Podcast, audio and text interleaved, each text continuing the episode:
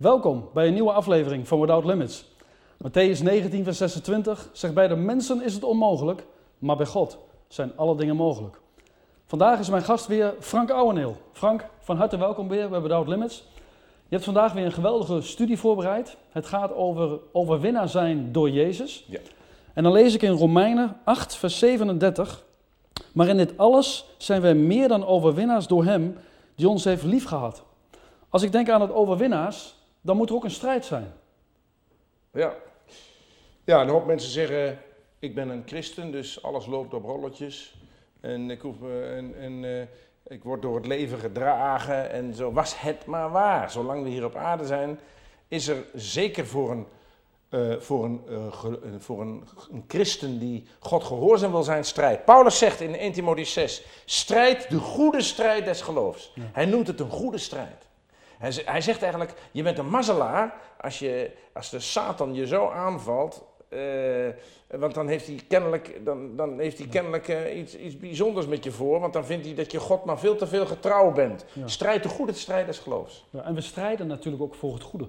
Precies. Maar tegen wie? Dus we hebben een strijd. Bij een strijd is er een vijand. Paul- Petrus zegt in 1 Petrus 5: Uw vijand, de duivel, Ja. gaat rond als een brullende leeuw, zoekende wie hij zal verslinden. Ja. En de eerste, de beste christen die tegen mij zegt: Ik heb geen last van de Satan, van de vijand, dat is waarschijnlijk, ja, vergeef me dat ik het zeg, iemand, een lauwe christen die het allemaal wel gelooft en die wiens leven zo voortkabbelt, die weinig rekening houdt met God, met het woord van God.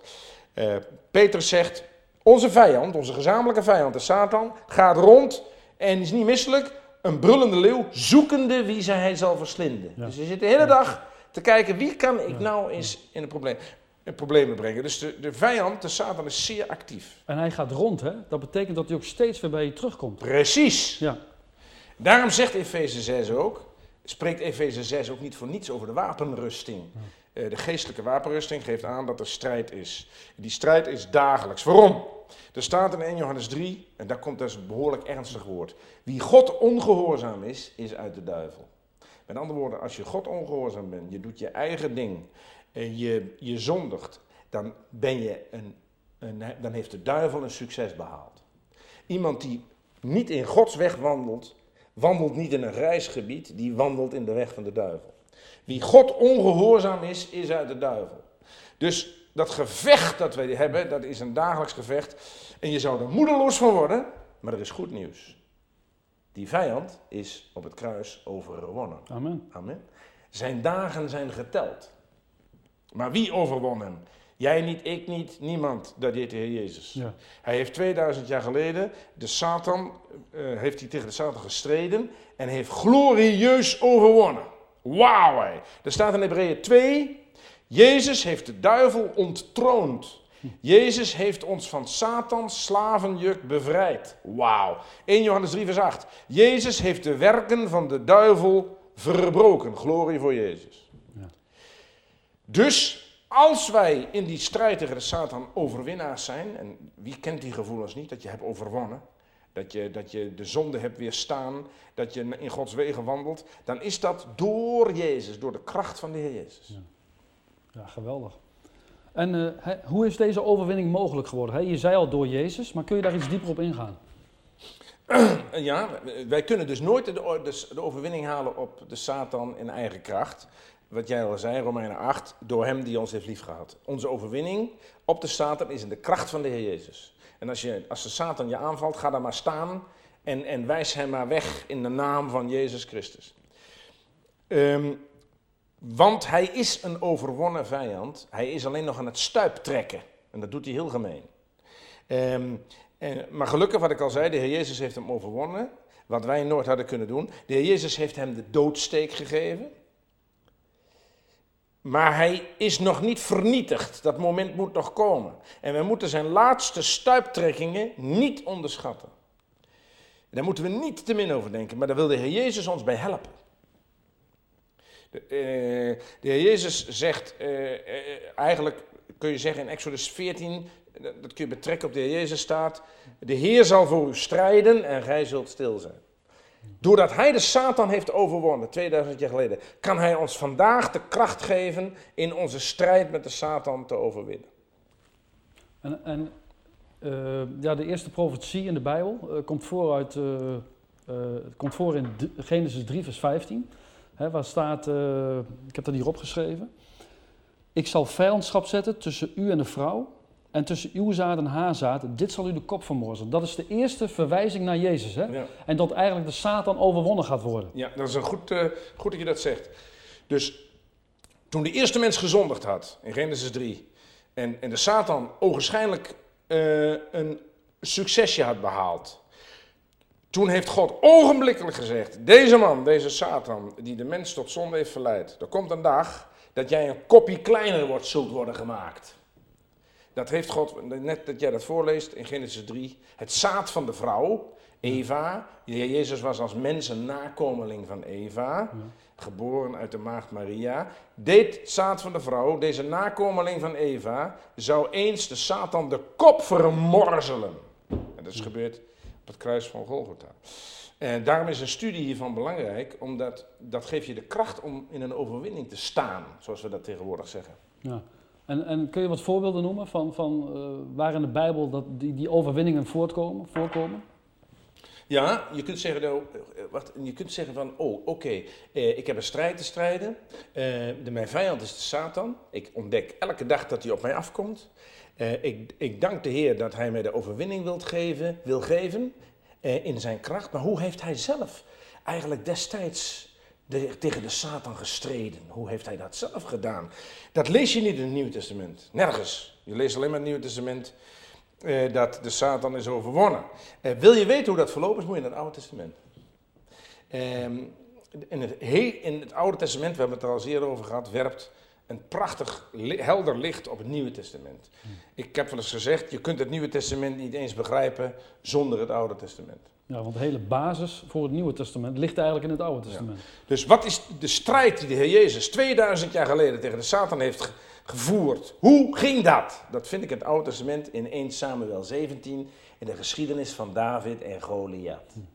En uh, omdat het vandaag zo'n fijne dag is, uh, wijs ik even op de DVD uh, waarin we heel uitgebreid op de geschiedenis van David en Goliath ingaan. Die DVD kunt u bestellen op de website frankouweneel.nl. In die geschiedenis van David en Goliath vind je eigenlijk een schaduwbeeld wat er op het kruis zich heeft afgespeeld. Uh, David is een beeld van de Heer Jezus. David betekent geliefde. Goliath is een beeld van de Satan. En, in 1 Samuel 17, we kunnen dat niet lezen, uh, maar iedereen kent dat verhaal van David en Goliath. Hè? Uh, verschrikkelijke situatie. Aan de ene kant van een dal staan de Filistijnen, de vijanden van Israël. Aan de andere kant van het dal staan de Israëlieten. Dat is in feite een, een, een, schaduwbeeld van de toestand van een mens zonder God in de macht van de vijand. Want de Israëlieten waren doodsbenauwd. Doodsbenauwd voor die Filistijnen. En, en, en, en, en je moet het voorstellen, een dal aan weerszijden, twee vijandige volken. Het ene volk, de Filistijnen, was veel sterker dan de Israëlieten. En alsof dat nog niet erg genoeg was, komt daar uit die Filistijnen een gigantische man, drie en een halve meter lang. Ik zal u op de dvd zien kunt u zien ook hoe ontzettend lang die man is. 3,5 meter lang. Ehm, angstaanjagend. Die man die droeg een panzer van 57 kilo. De punt van zijn speer alleen al woog 7 kilo.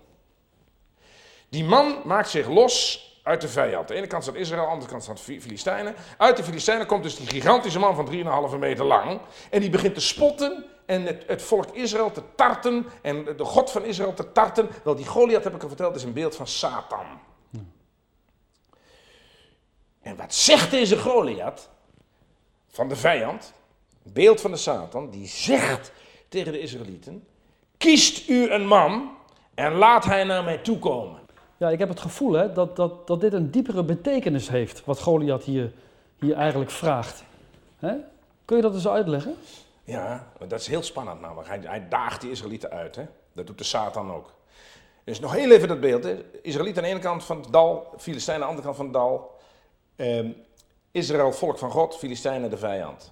Komt er een geweldige man. Het moet verschrikkelijk angstaanjagend geweest zijn. En die man die staat daar voor Israël zegt, kies een man en laat die maar naar mij toe komen. Dat is exact wat de Satan 2000 jaar geleden eigenlijk, dat klinkt een beetje gek, tegen God gezegd heeft. Want luister eens, Ik heb de mensen tot zonde verleid. Eh, ik heb gezorgd dat het een puinzooi wordt. Eh, los het maar op. Kies maar, maar een man en laat hij naar mij toe komen. En laat hij maar kijken of hij sterker is dan ik. Ja. Ja, maar, de, Satan vergat één ding. Hij vergat Gods genade en liefde. Hij vergat eh, dat God de mens uit de klauwen van de Satan wilde redden. En ik zeg u iets nu heel eerbiedig. God heeft zich daartoe een man verkozen. God had kunnen zeggen, ja Satan, eh, ja, je hebt de mensen tot zonde verleid en eh, het is een puinhoop geworden. En nee, God is op zijn uitdaging ingegaan. God zegt, eh, Satan, jij daagt mij uit. Kies, een- kies een man, laat die naar mij toe komen. Ik zal jou een man zenden. Ja. Die zal jou overwinnen. En al direct na Satans eerste misdaad, hè, wat jij zei in Genesis 3, wordt die man al, wat jij ook inderdaad terecht zegt als profetie in Genesis 3, wordt al naar die man verwezen. De man die God zich verkozen had, om hem naar de Satan toe te sturen. En dus direct na de eerste zondeval, direct na de eerste overwinning van de Satan, doet God een belofte. Ja. En zegt God, haha, Satan, op een dag zal ik een man verkiezen en die zal jou de kop vermorzelen. En in Genesis 22 staat heel mooi, tegen, zegt God tegen Abraham, God zal zichzelf een lam ten brandoffer voorzien. God heeft zich een man verkozen. Wie is dat, die man die de Satan de kop zou vermorzelen? Wie is dat, de man die God zich als lam ten brandoffer had verkozen? Jezus. Amen. Amen. God heeft zich een man verkozen om de Satan te overwinnen. En dat is Jezus. Even weer terug naar 1 Samuel 17. Even weer Israël, Filistijnen. Goliath zegt nog meer verschrikkelijke dingen. Die zegt niet alleen kies een man en laat hij met mij vechten. Hij zegt, het erg is dit, vers 9 van 1 Samuel 17. Indien hij mij verslaat, die man, dan zullen wij Filistijnen, Israëlieten, jullie knechten zijn. Maar als ik win, zullen jullie Israëlieten onze knechten zijn. Dat is een verschrikkelijk vooruitzicht. Eh, Menselijk wijze gesproken was het een verschrikkelijke situatie, want niemand kon van, van Nee. Goliath winnen. Ze waren ook allemaal bang voor hem. Juist. Dus de Israëlieten dachten, als deze Goliath wint, worden wij knechten van de Filistijnen. Dat is verschrikkelijk. Dat was ook ons vooruitzicht. Als God zich niet een man had verkozen om met Satan te vechten. Er staat in Hebreeën 2 wat ons lot was. Onze ganse leven gedoemd tot slavernij aan Satan. De Israëlieten zouden hun ganse leven gedoemd zijn tot slavernij aan de Filistijnen. Als God zich niet een man had verkozen. En ook wij, Hebreeën 2 vers 15, ons ganse leven gedoemd tot slavernij aan Satan. Als God zich niet een man had verkozen. Even weer terug naar Israël. U begrijpt, je begrijpt natuurlijk Israël, die, die, die, die schreeuwde om een oplossing. Hè? Hoe komt het? Dat, en dat is vandaag de dag ook zo. Als God heeft zich een man verkozen, als God dat niet gedaan had, dan was de volledige mensheid eh, in slavernij van de Satan gebleven. Goed, dan staan even weer terug naar Israël. Want daar vind je dat, hè? Dat hele, dat hele overwinning van de Heer Jezus op de Satan vind je dus in de geschiedenis van David en Goliath. Want daar staat er in vers 11 van 1 Samuel 17. Toen Saul en Israël deze woorden van de Goliath hoorden, werden ze verschrikt en vreesden zeer. Paniek in de tent. Ja, ja. Klein volk Israël, mega volk Filistijnen, gevaarlijke man die zegt: Als ik win, zijn jullie mijn knechten. Als jullie winnen, worden we jullie knechten. Maar Israëlieten dachten: van ja, dat wordt niks. Nee, want die is niet te verslaan, Er was geen oplossing. En eigenlijk kun je zeggen, in Samuel 17, vers 1 tot 11, wordt de climax een puinzooi. En dan gaat in 1 Samuel 17, als het ware, de camera. De camera die, gaat, die zwengt en die gaat naar de oplossing. Want dan staat er gewoon in vers 12, David nu. Mooi hè? Prachtig. Dus 1, vers 11 is een puinzooi, een climax en er is geen oplossing. Een geweldige man en een geweldige angstig vooruitzicht. En dan staat er in vers, dan, dan, dan is, dat, dan is die, die ellende voorbij in vers 11 en dan vers 12, David nu. De camera wordt gericht op de man die God zich heeft verkozen. David nu was de zoon van de Efratiet uit Bethlehem in Juda, wiens naam was Isaï. Mooi hè? Dat zinnetje, David nu was de zoon. Er staat in Galaten 4, toen de volheid der tijden gekomen was, met andere woorden, toen het niet erger meer kon, net als bij Israël, toen de, toen de climax van de zonde van de macht van Satan tot een maximum gerezen was, toen de volheid der tijden gekomen was, zond God zijn zoon om ons vrij te kopen van Satan. Dat staat in Galaten 4 vers 4. Oké, dus dat is het zaad van de vrouw en het lam ten brandoffer. Ja, precies.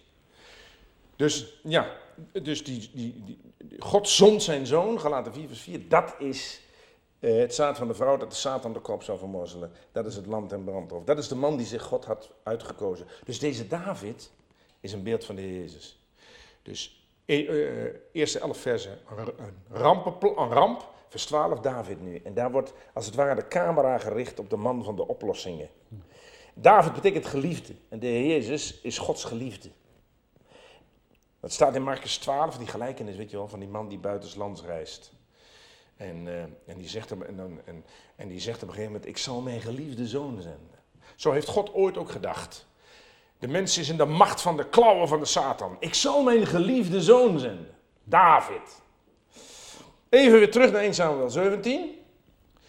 Want dat is mooi samengevat wat we tot nu toe gehad hebben. Als de climax in Israël maximaal is, de ellende in Israël maximaal is, zendt een vader, de Isaïe, zijn geliefde zoon. Dus de, de, de, de, de, puinhoop was maximaal. Op dat moment zendt Isaïe zijn geliefde zoon. Zijn zoon David.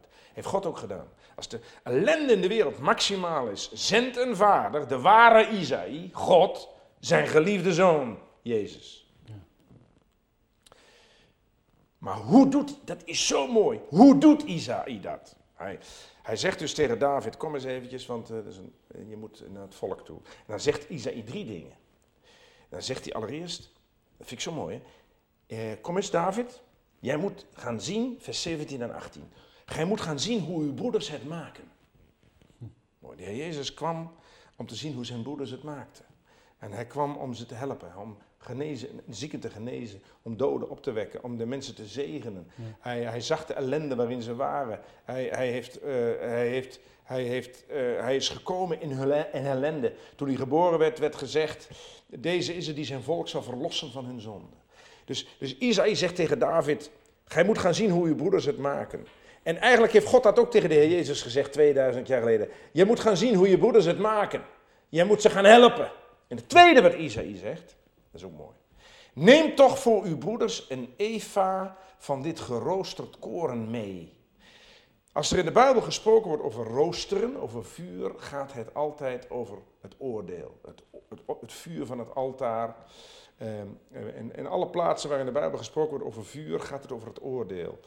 Toen God, de ware Isaïe, zijn David, de ware David zond, wist God dat deze zoon het oordeel zou dragen op het kruis van Golgotha. Hij, God wist dat toen hij de Heer Jezus naar de aarde stuurde, dat de Heer Jezus zou moeten lijden. Te lijden voor de zonde. En, en Isaïe zegt tegen David, neem geroosterd koren mee. Niet neem koren mee, of een lunchpakket, of een pak, of een pak drinken. Neem geroosterd koren mee. En de nadruk ligt op het woord roosteren. En God, ik zeg het met grote eerbied, toen God, de ware David, de Heer Jezus, naar de aarde zond om te zien hoe zijn broeders het maken, wist God dat deze zoon zou moeten lijden. Voor dat volk en voor alle anderen. En het derde wat Isaïe tegen David zegt.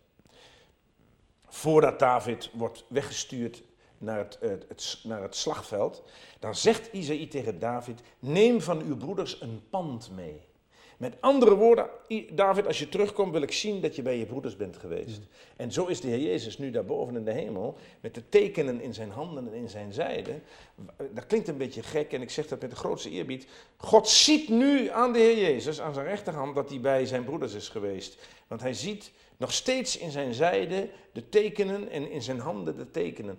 Letterlijk heeft de ware David, de Heer Jezus, een pand meegenomen van zijn broeders. En zit met die panden, de, de doorboorde hand, de doorboorde zijde aan de rechterhand van God. Glorie voor Jezus.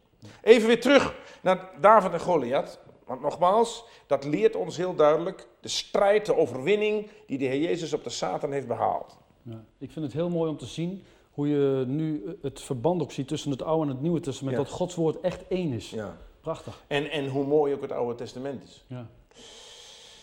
Nou goed, oké. Okay.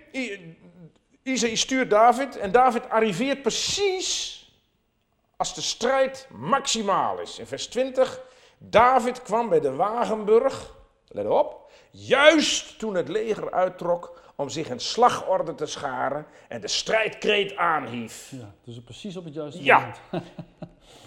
En dat hebben we ook gezien bij de Heer Jezus. Ik heb het al gelezen, gelaten 4. Toen de volheid der tijden gekomen was. Toen, toen, toen de, de, de gruwelijke greep van de Satan maximaal was. Zond God zijn zoon. De Heer Jezus, ik, ik zeg het eerbiedig, kwam op deze aarde op het juiste moment. In de hitte van de strijd. In de hitte van de macht van de strijd.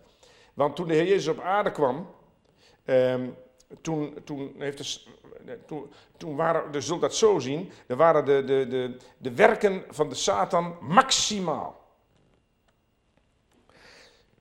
Eh, je moet voorstellen, als je, als je in een oud kasteel komt, op vakantie, hè, je komt in een heel oud kasteel, waar dan een jaar niemand meer geweest is, en je stoet ineens een zaklantaarn aan, dan zie je allemaal ratten en muizen en vleermuizen en spinnenwebben. Ja, ja. dus toen de Heer Jezus als het waarachtige licht in Johannes 1 vers 9 op aarde kwam, kwamen alle werken van de Satan ogenblikkelijk openbaar. Tot dat toe was, kon hij in geniep aan het werk.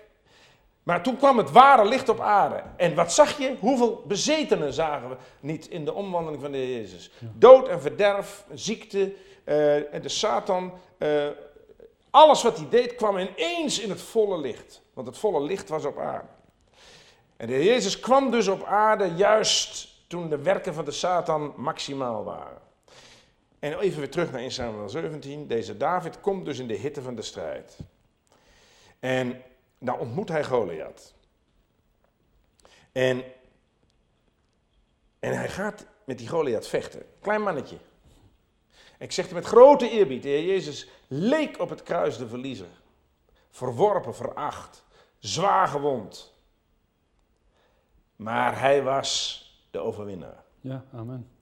En de, de, de, de, de- David heeft met de Goliath gevochten en hij heeft overwonnen. En hoe heeft hij overwonnen? Niet met een zwaard, maar met steentjes. Ja, prachtig. En stenen zijn in de Bijbel altijd een beeld van de Heer Jezus. In 1 Petrus 2 staat Jezus de levende steen.